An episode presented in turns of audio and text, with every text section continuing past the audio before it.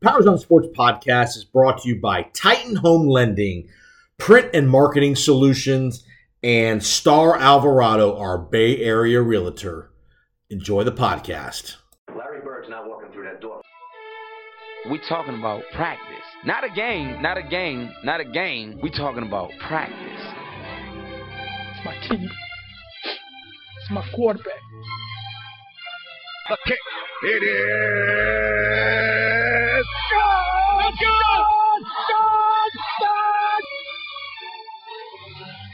To be the man, you gotta beat the man.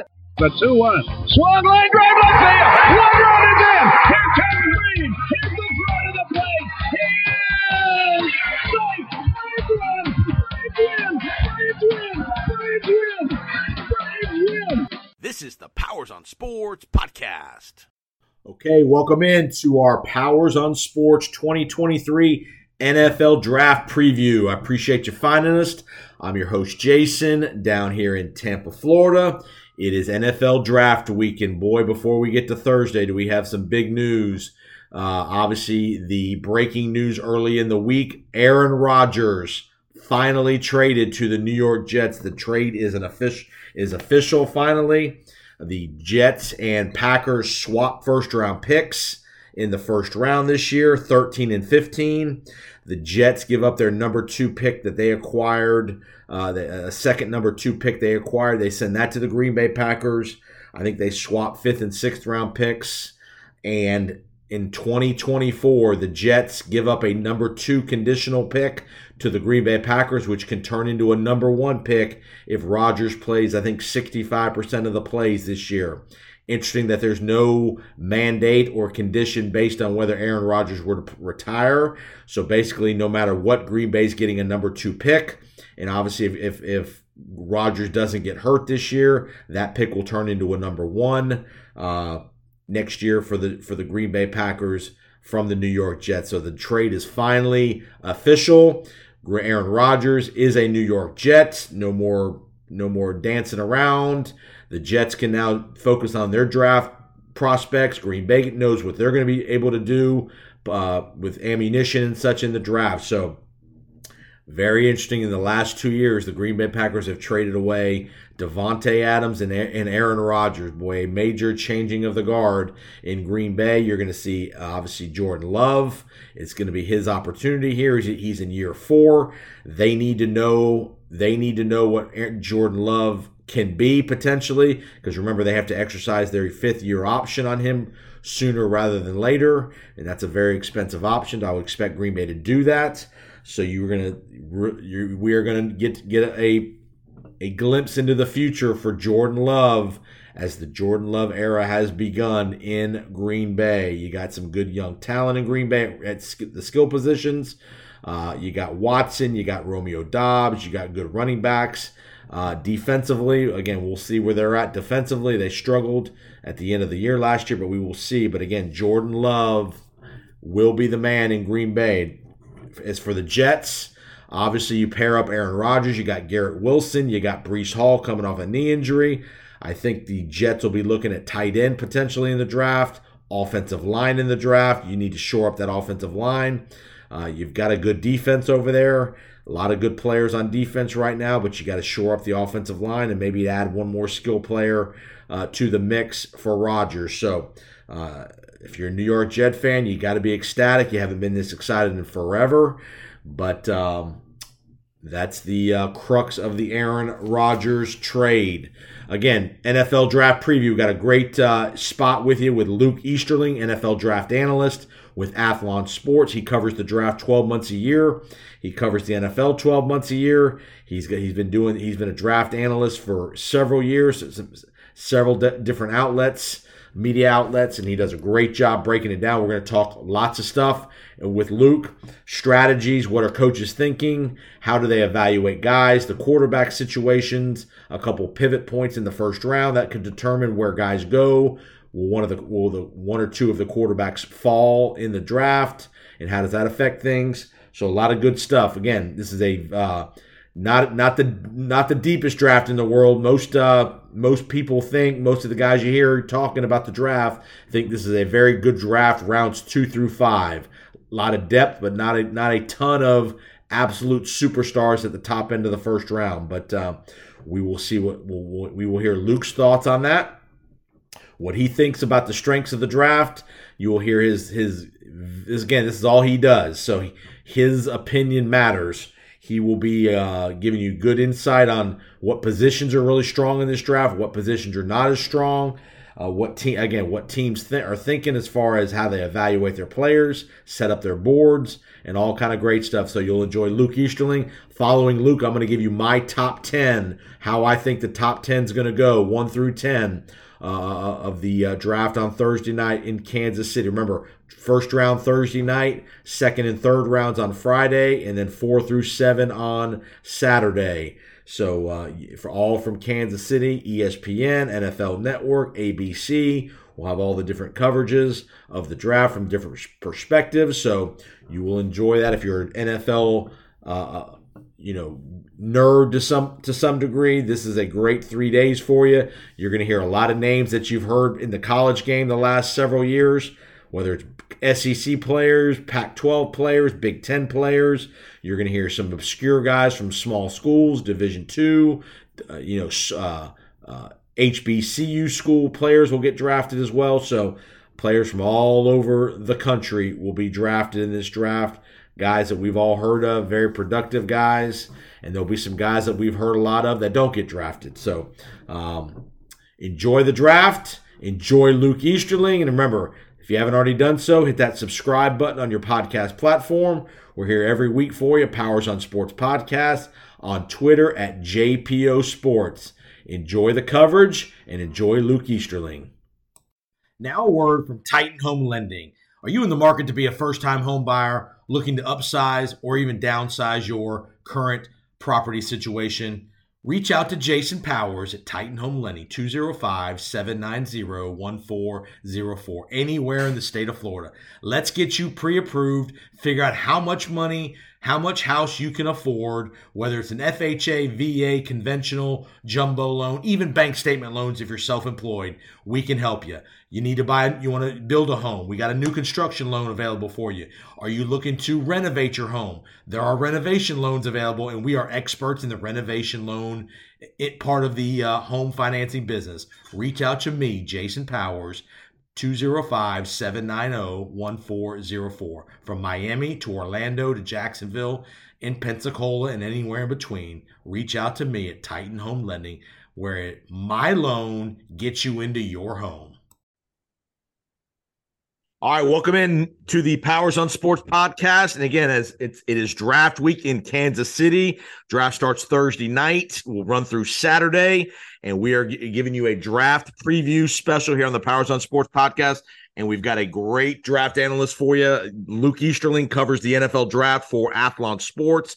He's a uh, very dialed in to numerous teams around the league. He's been covering the National Football. That's all he does. He covers the National Football League and the NFL draft and he's had, he's done a great job over the years doing it. And uh, you will hear Luke all throughout the week, all throughout the uh, different media outlets talking about draft players, positions, what GMs are thinking, and such. And with no further ado, we will really in, we are really fortunate to have Luke Easterling with us from Athlon Sports. Appreciate you joining us, Luke. My pleasure, Jason. Thanks for having me, man. Sorry, I wasn't a very good intro there, Luke. I need to need to do better. Hey, I've been on your side, man. It's not. I've been. I, have not. I've had my my share, my fair share for sure. All right, Luke. So again, Luke covers the NFL head to toe, twenty four, you know, twelve months a year, three hundred sixty five days a year. Give me a little sense of your yourself. How'd how'd you get into this profession and make kind of the NFL draft your your thing to do that you really love to do?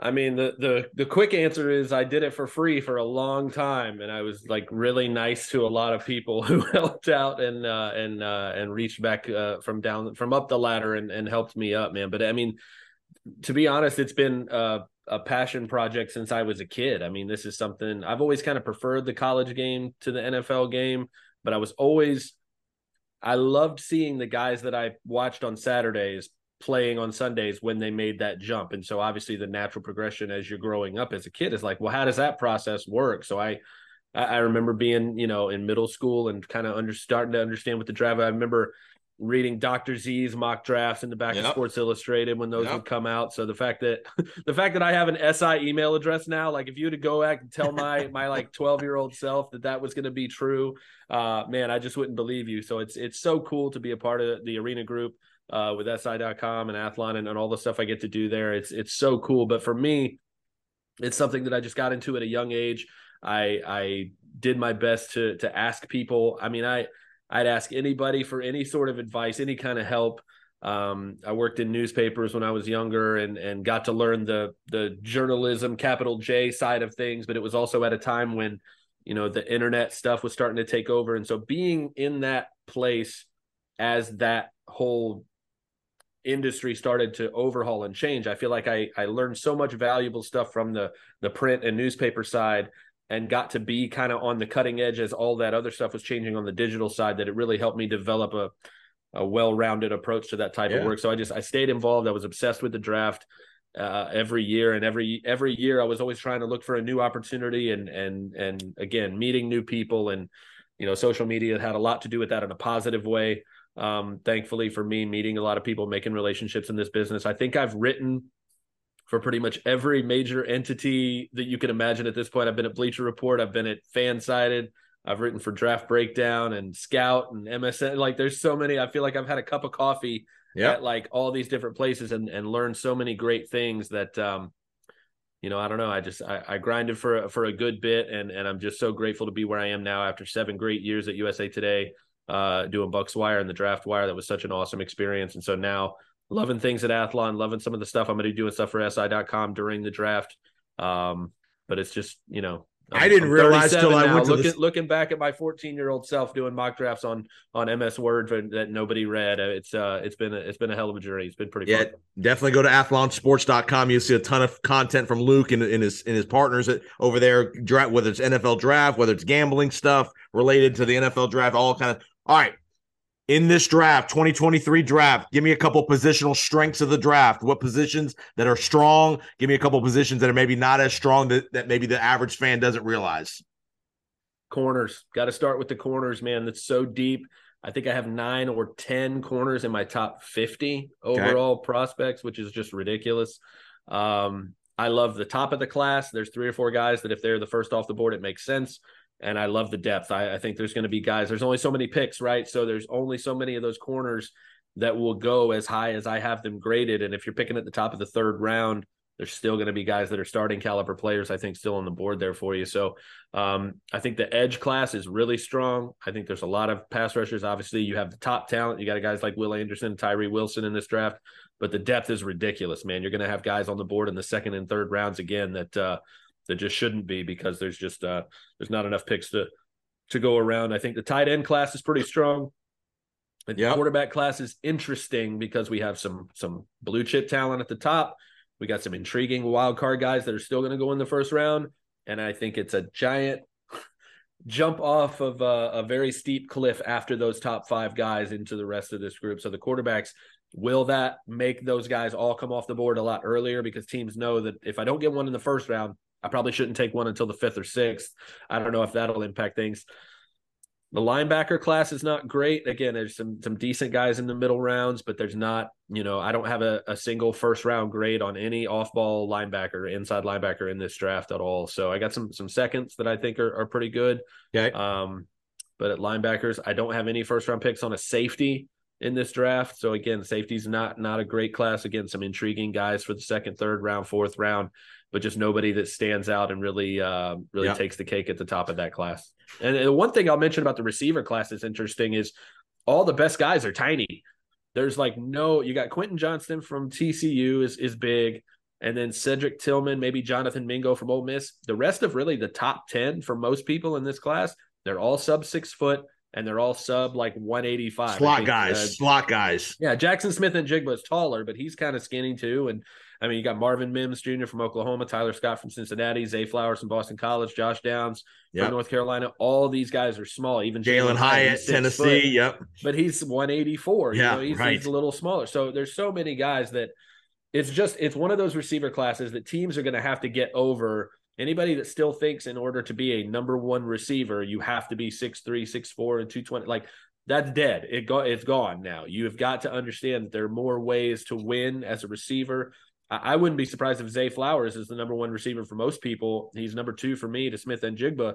He's five eight. Right. But it, you have to be okay with that because he is so good at everything that actually matters when it comes to playing receiver the route running, the, the hands, the short area quickness to get in and out of breaks, the intelligence to set up defenders, whether it's in zone or man. All those things is how you actually play the receiver position at a high level. So the fact that he's not six three, I'd rather have a five eight guy that can do what he can do well than a six three guy who has no clue what he's doing with it. You know what I mean? I gotcha. It, all right, in a given year, we all, you know, we all, all the average Joe fans when they're watching ESPN and all the different outlets that we all watch to get our information. Oh, so and so can be a first round pick. We've got him graded. There, invariably, there's 50, gu- 50 guys that are graded as Yeah, first yeah. round Fifty picks. guys are going in the first round every year. No yeah, shit. 50 guys in your world in a given year, whether it's you, your ratings and or your conversations with guys around the league. How many guys truly have first round grades? Never a 32, ever. Um, it doesn't happen very often, if at all. So for me, like this year, I've got 23, I think, 23 first round grades, which is decent. I think Yeah. that's pretty, you know, any team that I think has more than 20, I think is pretty happy with the class. I would be shocked if most teams have as many as I have. I'm a little more generous, I think, with with my the way I do things. I would be very surprised if if any team has more than 20 uh, in Okay. this class. But again, that's that's not abnormal. That's not Right. abnormal. And I know that it, you know it, it's easy to think, well, there's 32 first round picks, 31 this year, thanks Miami. Yeah. Um, but you don't just because you have 32 first round picks doesn't mean there's going to be 32 guys worth those picks. That's just the way it goes. So you have your system, grading system, whatever you use to determine that. There's only going to be a, a certain amount of guys, and and this gets us into the difference between what teams do and what I do. You know, the media has to look at this in a, in a, a very macro way Right. that you know I'll do a board every year where there's top 300 guys. Nobody in the NFL does that because they have very specific variables, very specific things based on their coaching, their schemes, the the threshold scouting system. Right. Yeah, their research into the the background of these guys and the off field stuff and health and medicals and so many different things. Half of which we don't get access to in the media, and Right. rightly so. That's none of our business. That's you know it, it's the way it works. So when it comes down to what team when teams build a board, most teams boards are 150 tops and a lot of them are smaller than that because there's there's only certain players that are going to fit this is what a Tampa Bay Buccaneers cornerback looks like. Right. If it's not, if he's not this tall and this good at this and there's like he, we're not even going to bother. It's a waste of there's there's only so many so many hours in the day. We've so, many, so much money to spend on the scouting. yeah, you know, so it's it doesn't work the way it does for the teams that it does in the media. There's 32 very different ways of doing this whole process that are going on across the league that are very different from the way we do it in the media. So that's that's why you end up with not 32 first round grades for any team because they're like these 18 guys have a first round grade for what we want and what we do as a team. And if all 18 of those guys are gone before you pick, that's when teams get nervous and they're like, I'd really love to move back. I don't want to take a second round player at 21. I'd rather take a second round player at 28 or And- 34. Even if it's not the same guy, he's close enough and I'd rather get better value. That's that's why you see so much movement, I think, on the back end, or when you don't, because it is a deep class, or there is a guy that falls to you and you're like, sweet, he was our 17th guy and he fell to us at 29. Sometimes that happens and teams are really happy about it. And from an economics perspective, you'll wonder why does a team trade from 27 to 35? It's because first round money costs a lot more for a first round guy than it does a second round pick. You might save four or five million bucks over the course of a contract It's true. And to again, get the same guy the to basically way. get the same player. Yeah.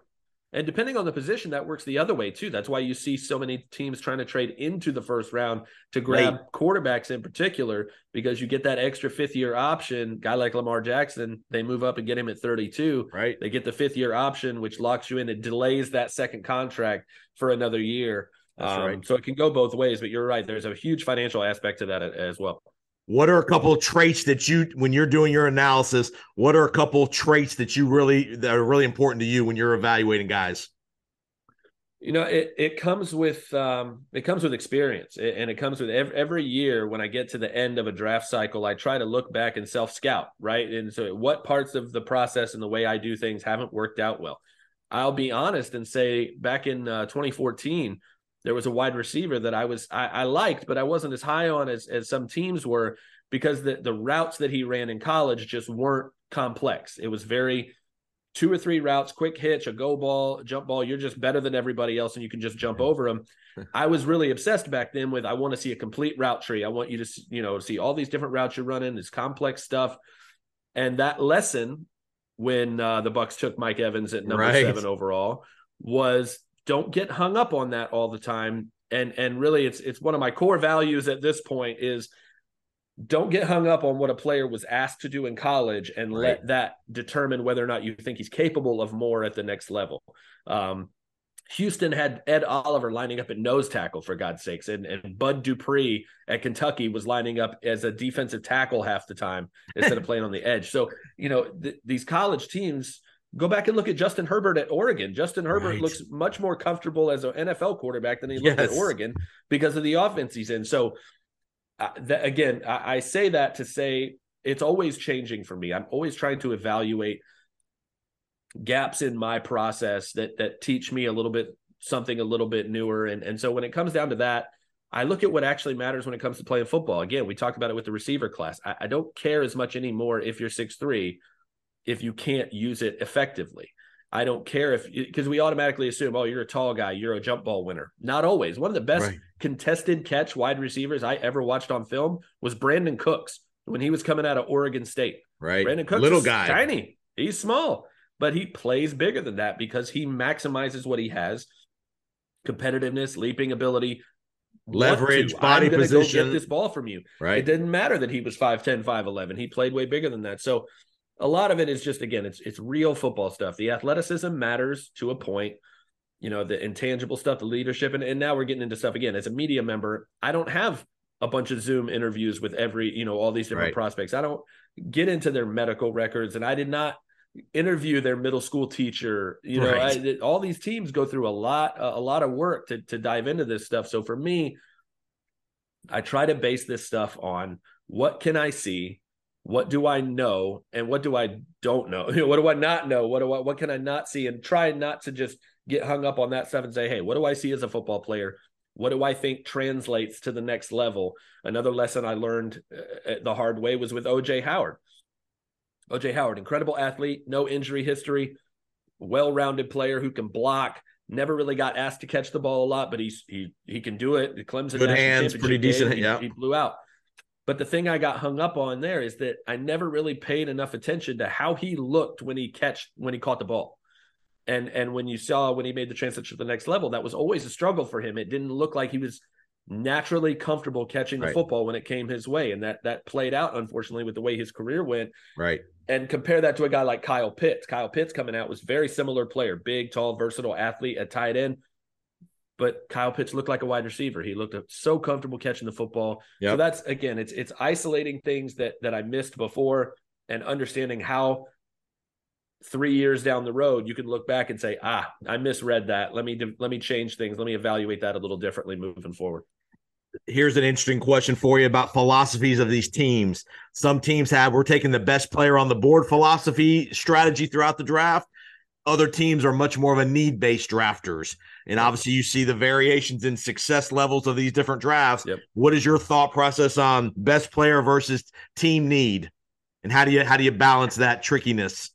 You know, I, I think it's not as simple as one or the other. I, I think it's always, I think every team wants to take the best player available that we actually need in some way right, now. Right. That's what everybody would prefer to do and try to find the the best nexus of that. The problem is that doesn't happen all the time. Very often. And what you have to do is, and again, sometimes this is different from where you are as a franchise, right? Some teams have to to lean towards need, and some teams can afford to lean towards talent and value, right? Look at a team like Philly right now. right. Philly can do whatever the hell they want. Philly has a top 10 pick they got from somebody else. Philly has a, a 30th pick. They got a second rounder. What do they actually need? They don't need anything enough to reach for it. So they can literally do whatever they want. They could take Bijan Robinson at 10. I don't think they will. I don't think that's the way they think from my experience with them. Right. But if they wanted to, why not? because there's nothing else. You know, they could use some corner depth. They could use another edge rusher. They love to reload the trenches, The right? They trench, just take yeah. an offensive lineman just because that's the way they like to draft. But my point is because where they are as a franchise, their their roster is so talented. They have a Yeah. franchise quarterback they just locked up. There's no spot where they feel like, ah, we have got to do this. So they can afford to lean towards the talent. You've got some teams that, and again, whether right or wrong, if you're a GM who's on the hot seat and you've got a head coach who might be on the hot seat, you you will feel compelled, rightly so or not, to not necessarily just take the best player at a position that he might not get on the field right away, as opposed to a guy who might not be quite as good of a player, but you know he's going to help you save your job this season. Right. that's the that's where it gets challenging for some of these these decision makers because it's very specific to where you are as a franchise where the decision makers are in their careers and what, what their job is on the line or not. It's it's it- again it's just like the rankings. There are 32 individual ways in which this process is approached uh, by these teams and so it, we, we there's no broad brush you can paint over all of it in terms of best player available or picking for need. There's 32 different ways of looking at it, and some teams get it right more often than others, and you see them continue to be successful as a franchise. And and it's easier to do that when you've had success doing that because then you can just keep reloading. Um, but some of these franchises where there's always so much turnover, there's there if, you're constantly turning things over in the coaching ranks, your your schemes are constantly changing. So a guy you took in the second round two years ago doesn't fit anymore. So now what do you do with it? And you kind of burn that pick. So there's so many variables to it, man, which is part of why this this process is just so intriguing. All right, listening to Luke Easterling, NFL draft analyst with Athlon Sports here on the Powers on Sports podcast. We're review we're previewing the NFL draft, which will start on Thursday night in Kansas City. All right, let's go to talent versus character issues. You get a lot of these guys in this draft that have some off the field issues, mm-hmm. whether it's just maturity issues, whether it's you know more more more indiscretions than we even know about. Because again, the media we hear some things, but these NFL teams dig very deep into these guys' backgrounds. What is your thought? Jalen Carter's the, the prime example this year. Top top top five talent. Off the field issues. How do you handle how do you how do you handle that as an evaluator as GM of these teams? For me, for the most part, I don't handle it because so much of it is not something that I can know for sure. So so that, you know, it's a difficult place for me to put myself in and say based on what the news has reported, based Sure. on this rumor from this source or this guy, for me to to knock a player down and rank him differently because of something I heard or something that was reported a certain way that feel I feel like uncomfortable doing that just personally for me. So unless it's something that is like like painfully obvious and like Factual, painfully- you know that go back- yeah, you know things that we've seen happen in front of our eyes that we're not like. Then we'll have a con- I'll have a conversation about how to evaluate that and how to compare that. But I mean, if we're going to talk about Jalen Carter, Jalen Carter, what we know of what happened in that situation is just not something I'm comfortable saying. I'm going to, you know, he's number two overall for me right now. I'm going to put Okay. him at 12 because of off field concern. I, Right. I'm not doing that. I'm not doing that. So All right, here's what I'll say about Jalen Carter though. He went to his pro day workout and couldn't finish. He wasn't in shape. That part of that part of the process. The, and again, that's different. That that is an on-field issue to me. That is Okay. a that is a situation, a preparation, conditioning. Those are on-field issues to me. How do you handle not- that? He has a character problem, or Right. you know, some guys heard that in the locker room he's not as much of a lead. I, I'm not in the locker room. I don't know. I'm not Right. going to do that to a kid Okay. unless it's something that I can factually verify. So I'm, you know, even again, the guys at the top of my profession who have a lot more context than I do, I'm not saying they're even wrong in doubting the veracity of the information that they're getting Sure. from the sources they know. I'm saying for me, I'm not going to base my evaluations on hearsay, even if it's coming from those guys, because I don't feel comfortable doing that. So for a guy like Carter, again, focus on what I can see. I can see that he showed up to the pro day and look, didn't look like he was very well prepared. That part is an on-field issue to me that I think will can can it can impact the evaluation. Because you see it on film sometimes too even in the games. He's getting gassed. He's not on the field in, in certain clutch moments because he's you know the conditioning is not there. That's Right. a concern. And that's gonna that's gonna factor into what i'm doing. I don't see that as an off-field issue. I see that as something that can be verified because I, I see it happen on the field. I saw it right in front of me so interesting that some some teams will take guys completely off boards with issues and other teams are very okay w- with their research and they know hey he did x y and z and we know this but we think we can fix him.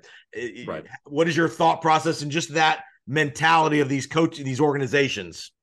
Again 32 very different ways of doing it right? And again a lot of it who do you have in your building? Do you have leadership in the locker room? Do you have leadership in the coaching staff? Do you have resources organizationally that can help these guys with some of these things that they're dealing with and going through. So if you have, you feel like you have the resources, and a lot of these teams, you some of them have a track record. The reason we're talking about Jalen Carter not getting past Seattle at five is because Pete Carroll's regime, his his experience in Seattle shows, and even going back to USC, right, that he's able to to help guys that need some help and help them become the best versions of themselves on and off the field. He feel we feel like that's a match that makes sense because he's proven to have a success story, uh, you know, in in that way. So again, 32 different teams going to have very 32 different processes and again, a lot of that information that informs those decisions, even if it's not research, it's just interviews, sitting down across from a guy and having conversations, asking him, "Hey, what happened here?" And how they respond to that can influence whether or not they're like, okay, this is a guy we want in the building or not. And again, all of that stuff, we don't see it. We don't sure. get to see 99% of that. We get to hear about it from certain sources. But at the end of the day, that's part of the equation where we'll always get to the end of the draft and be like, oh man, I can't believe so and so fell this far. And come to find out he had an ankle surgery that we didn't know about. Right. But teams did. So he fell for a reason because everybody was aware of something that we weren't in the media. It happens all the time. So that's just one of those things you can almost, for the media in retrospect, is something we can only see with hindsight. Let's go to the quarterbacks. How do you have your quarterbacks ranked? Top I mean, Bryce guys. Young and C, yeah, B, Bryce Young and CJ Stroud are one, two, and they're real close. Um, if Carolina took one or the other, I, I wouldn't have a problem with it. I think they're both worthy.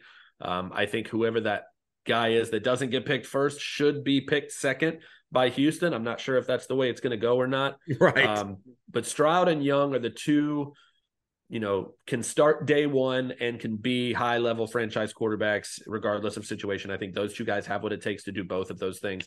After that, you got a bunch of wild cards. You got three guys that, for different reasons, are really boom or bust, right? Anthony Richardson is the next guy on that list because I think he has the most potential. I think his athleticism, the arm talent, and I really don't think he gets enough credit for his pocket presence, his ability to maneuver in a messy pocket, stay poised, and still make a throw down the field. He's not just people see these quarterbacks all the time, like, oh, you run a 4 3, so you must take off and run every chance you get. That's not Anthony Richardson. The tape right. does not say that at all. He's very comfortable being patient, maneuvering in the pocket when it's messy, and still and throwing the ball, ball from the, the pocket. Yeah, you know, he's very good at that. So I don't want people to get I don't know, some of these narratives just get out of hand sometimes with a certain type of quarterback, and people think, oh, this is the way it is. It's not. Anthony Richardson is a really good pocket passer. He's very comfortable in the pocket. Needs to be more accurate, and you need to have more experience. You'd like to see more experience, but you can't get that if you don't have, you know, he is what he is. So he's the guy that I'm most confident in. If I had to take a risk at right. quarterback in this draft, he's the guy that I'm saying at least he's got a chance to be special because of those physical traits. Uh, and again, because I don't think he gets enough credit for in the pocket. After that, Hendon Hooker is the next guy for me.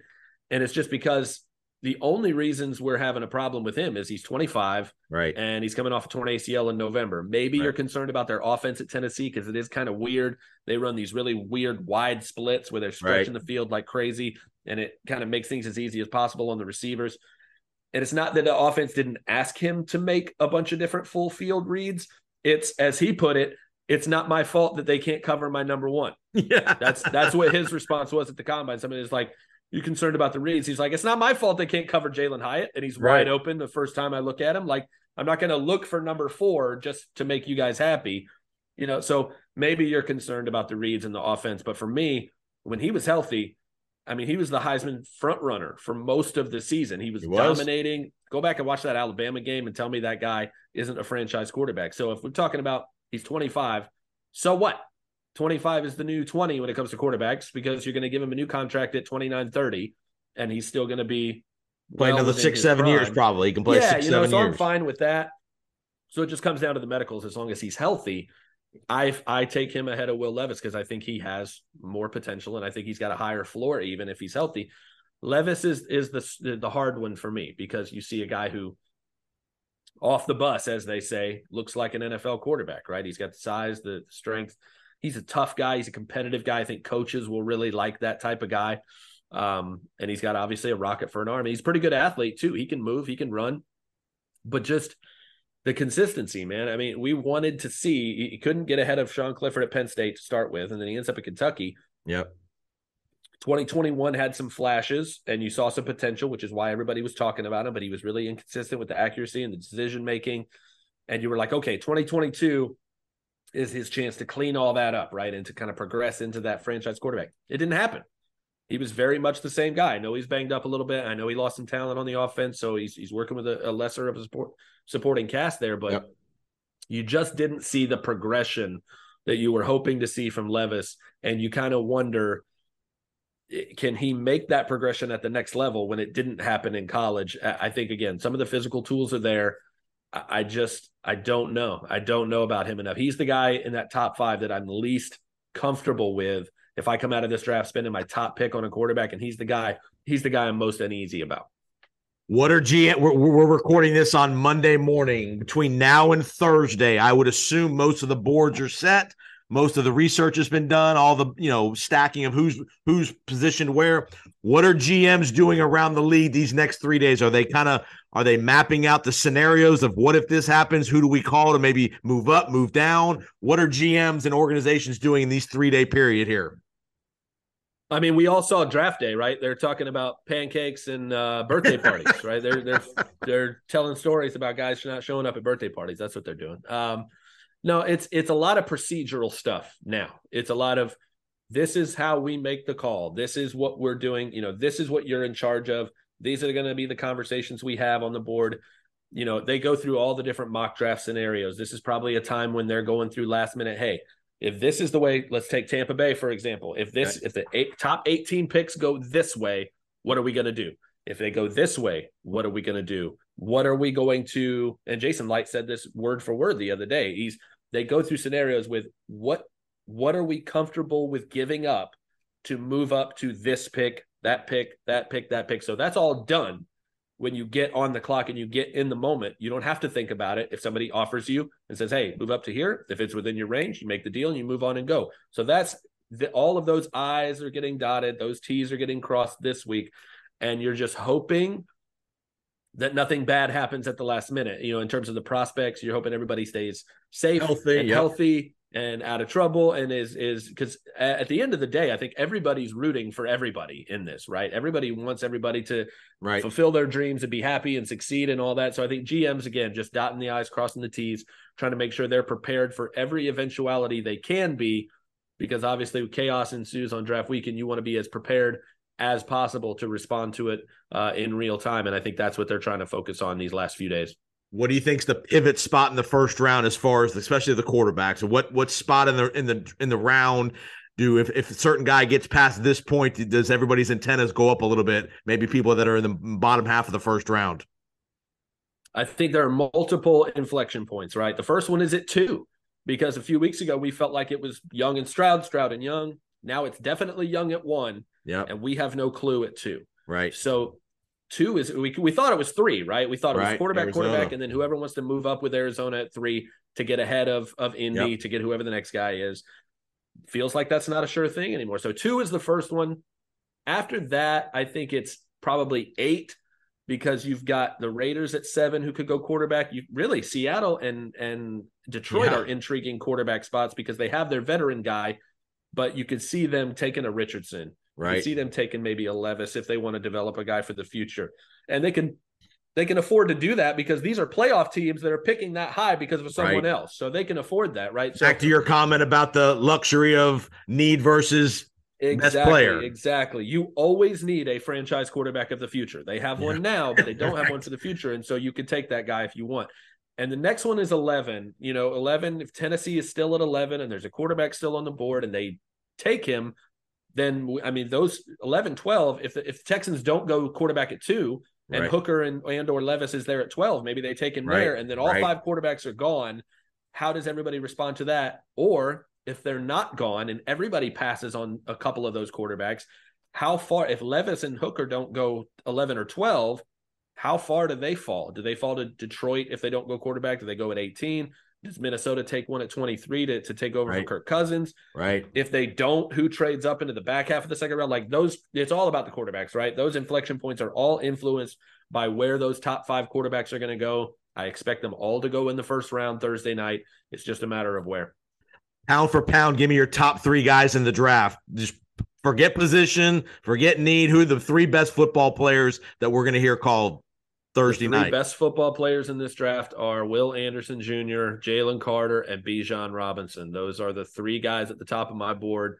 Um, Bryce Young is right after that, but the, the top three best football players in this draft, that those are those guys. Again, Bijan Robinson throw position out the window. If you're just talking about him in a vacuum as a football player, he's one of the three best football players in this draft. He's not going to go that high, might not go top 10 or even top 20 because teams are confident they can get running backs that can produce in the later rounds. But man, imagine him still being on the board and ending up in Dallas or Buffalo Yeah. or Cincinnati, one of these teams that's already ready to win a Super Bowl, and then they add that guy to the backfield. Even if you don't even give him a second contract, you just give him Right. for five years when this window that you have open. Man, that would be scary thing to see. But um, but those those are my guys. All right, as you know, uh, Luke, and the the football nerds like you and I know, most teams don't. You don't win a championship by who you pick in the first round. Typically, it's who you pick in round two through five, two through six. Depth, the special teams guys, the core players of your team are drafted in those rounds. Give me a few guys in these second, third, fourth rounds that we're going to see Friday, Saturday get picked that you just love love them and and they measurable wise they maybe don't fit the part, but they're just going to be great football players for ten years. Yeah, I love Julius Brents, corner from uh, from Kansas State. I think he should go in the first round. I don't know if he will. Uh, Daiyan Henley, a linebacker from Washington State, I think is the best linebacker in this draft. Uh, don't think he comes off the board in the first round, but anytime on day two, I'd love to see him. I, I like him. Fred Warner from the 49ers, I think, is his comp. He's that long, athletic, rangy. He's a converted wide receiver. I think he's a guy that can make a splash as a playmaker at the next level. Fred Warner was a third round pick, too. Uh, so a, similar range for him, and I think he could have a similar impact. The one guy that I that I would stick out there is Clark Phillips III. He's a corner from Utah, undersized guy who didn't really run really well at the combine. So people are thinking, oh, he's small and he's not fast. What do I want him for? Please just go watch him play football. Go watch him play football against some of the best teams and the best people he covered. He's always making picks. He's taking them to the house half the time. Very instinctive slot corner that that can play the run. He can tackle. He's a guy that again, you can just throw the workouts out the window because when he's there playing football, he's one of the best football players in this draft. Uh, and I think he could be a steal if teams continue to wait on him and say, ah, he's too small, he's too slow, and he ends up on the board late in the second round, early third round. I think that's going to be a huge bargain for somebody. And how much lines going on around the league this week? Is this is this the number one week for Everything. Everybody telling Don't believe a word. Don't believe a word of it. Any of it. Half of it might be true. I don't care. Don't believe anything you hear. Just just look forward to the to Thursday night. Get your dinner plans set. Whatever you're going to eat. Get everything ready to go and get excited about the draft because nothing anybody is saying anytime at, at all this week is to do anything other than get their guy to get to them. That's right. That's right. Well, well, Luke Easterling, unbelievable work, man. You do a great job. Athlon Sports. Find them uh, on online at Luke Easterling, Athlon at Athlon Sports as well. Keep up the great work, man. We appreciate a few minutes and enjoy the draft. Hey, you too, Jason. Anytime, buddy. You got it. Appreciate it. Luke Easterling, Athlon Sports NFL Draft Preview. We will be right back on the Powers on Sports podcast. Now, a word from our partners at Print and Marketing Solutions, as well as Star Alvarado, our realtor here on the podcast. If you have any buying and selling needs anywhere in the Bay Area, reach out to Star Alvarado, 813 538 9572. She can help you on the selling side or the buying side of any real estate transaction here in the Tampa Bay area. From St. Pete to Tampa to Wesley Chapel and anywhere in between, reach out to Star Alvarado, 813 538 9572. And Print and Marketing Solutions, my guy Todd Tedesco, 813 498 2887. Todd's located on the corner of Linebaugh and Gunn Highway over in Carrollwood. Todd can help you with all of your print and supply needs corporate events, golf tournaments, signs and banners, marketing pieces, color copies, anything in between. Todd is your print and marketing specialist.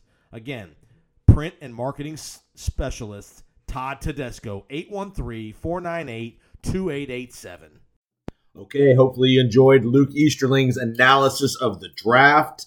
We went over what GMs are thinking, what some teams are thinking, how teams go about evaluating players and such. Now I'm giving you my top 10. Top 10 picks Thursday night, Kansas City. Number one pick, Carolina on the clock. I think the consensus is most everybody believes Bryce Young will be the selection, and I will I will pencil in Bryce Young, Alabama to Carolina. Frank Reich and company, new regime in Carolina. I think that's a pretty easy one. One of the pivot points we talked with Luke about the number two spot, Houston Texans. Do you go quarterback here at two? Remember, they also have the number 12 pick. Do you go quarterback at two, or maybe you try to get a quarterback at 12? Potentially. All the chatter in the uh, around the league is that Houston probably will not take a quarterback at two. I'm gonna I'm gonna believe that as well. I'm gonna say because again, if Houston wanted to take a quarterback, they have no disincentive not to. Um, to to make that public at two, I'm going to give them Tyree Wilson, defensive end.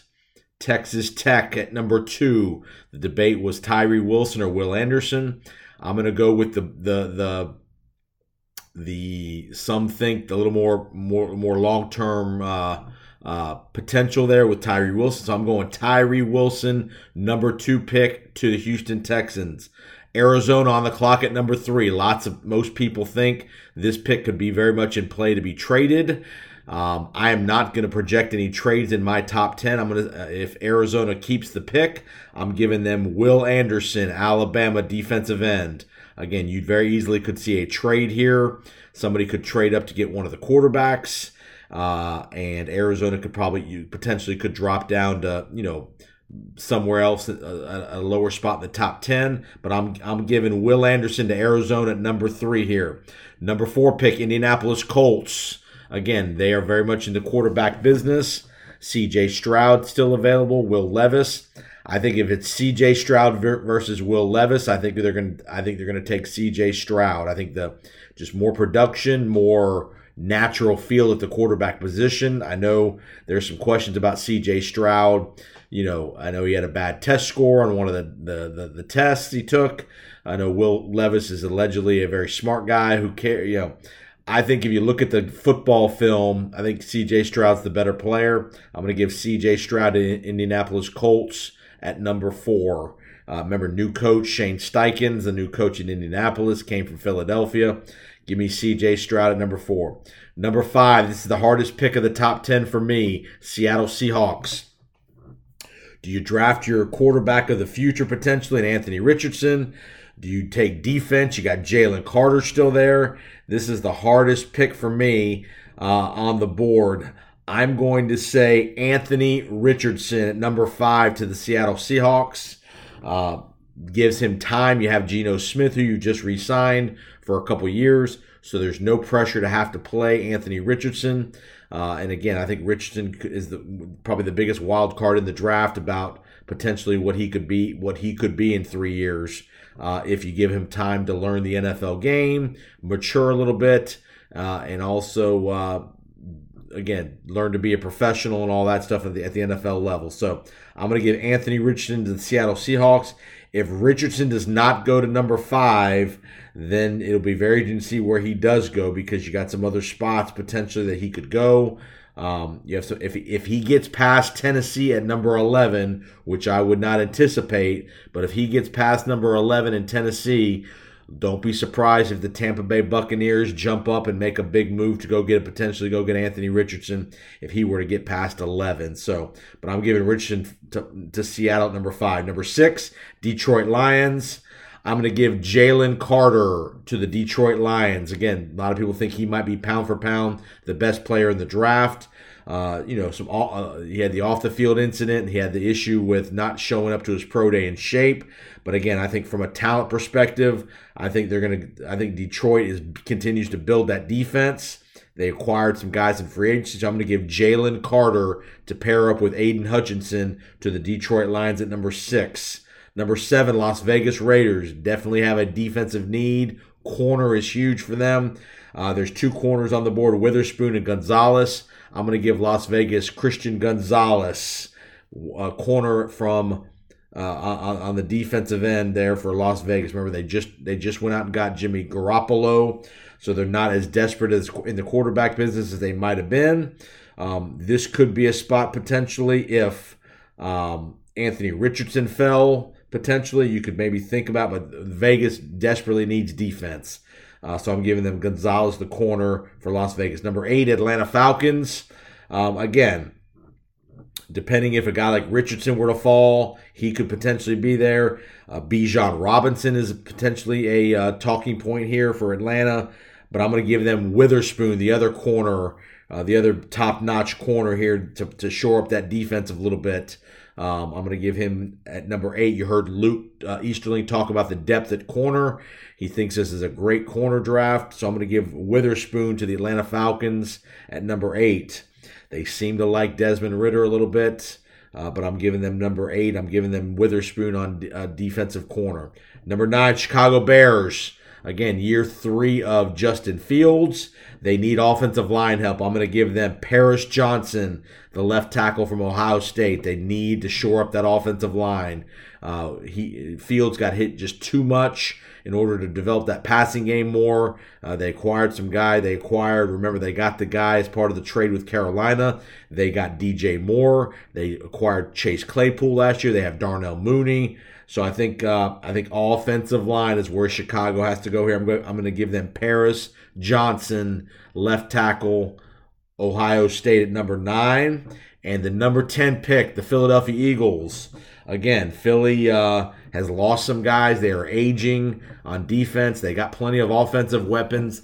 I'm going to give them number 10 pick in the draft. I'm going to give them a versatile guy, a guy that could that could rush the passer some at potentially defensive end a little bit, a guy that can be a linebacker. I'm going to give them Nolan Smith, Georgia. They need they need some youth on the defensive side of the ball. They're getting old on defense. Give them Nolan Smith, Georgia, linebacker at number 10 to Philadelphia. Um, so there you have my top 10.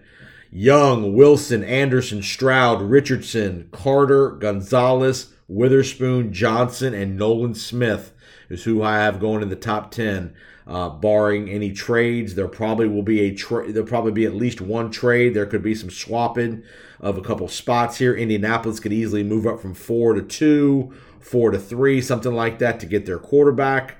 Uh, but but uh, that's how I see the top 10 going here in the NFL draft. Enjoy the draft. Again, find us on Twitter at JPO Sports. Love to hear your comments. If you haven't already, remember hit that hit that subscribe button on your podcast platform that you are listening to us on. We appreciate it. And remember, you can you can go to my YouTube channel, Jason Powers Sports Channel, and find the video interview with myself and Luke Easterling uh, previewing the draft here that you just heard. So Thanks for finding us. Tell a friend. We'd love to hear from you and enjoy the NFL draft. See you next time on the Powers on Sports podcast.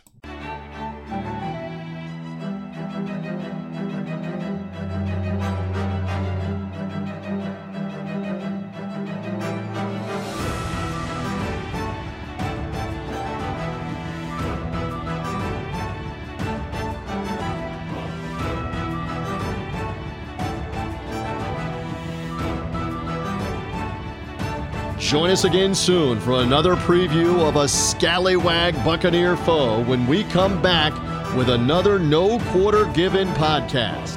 And make sure for the best in historical Buck coverage, you go to buckpower.com. And as always, keep listening to the buckpower.com podcast network.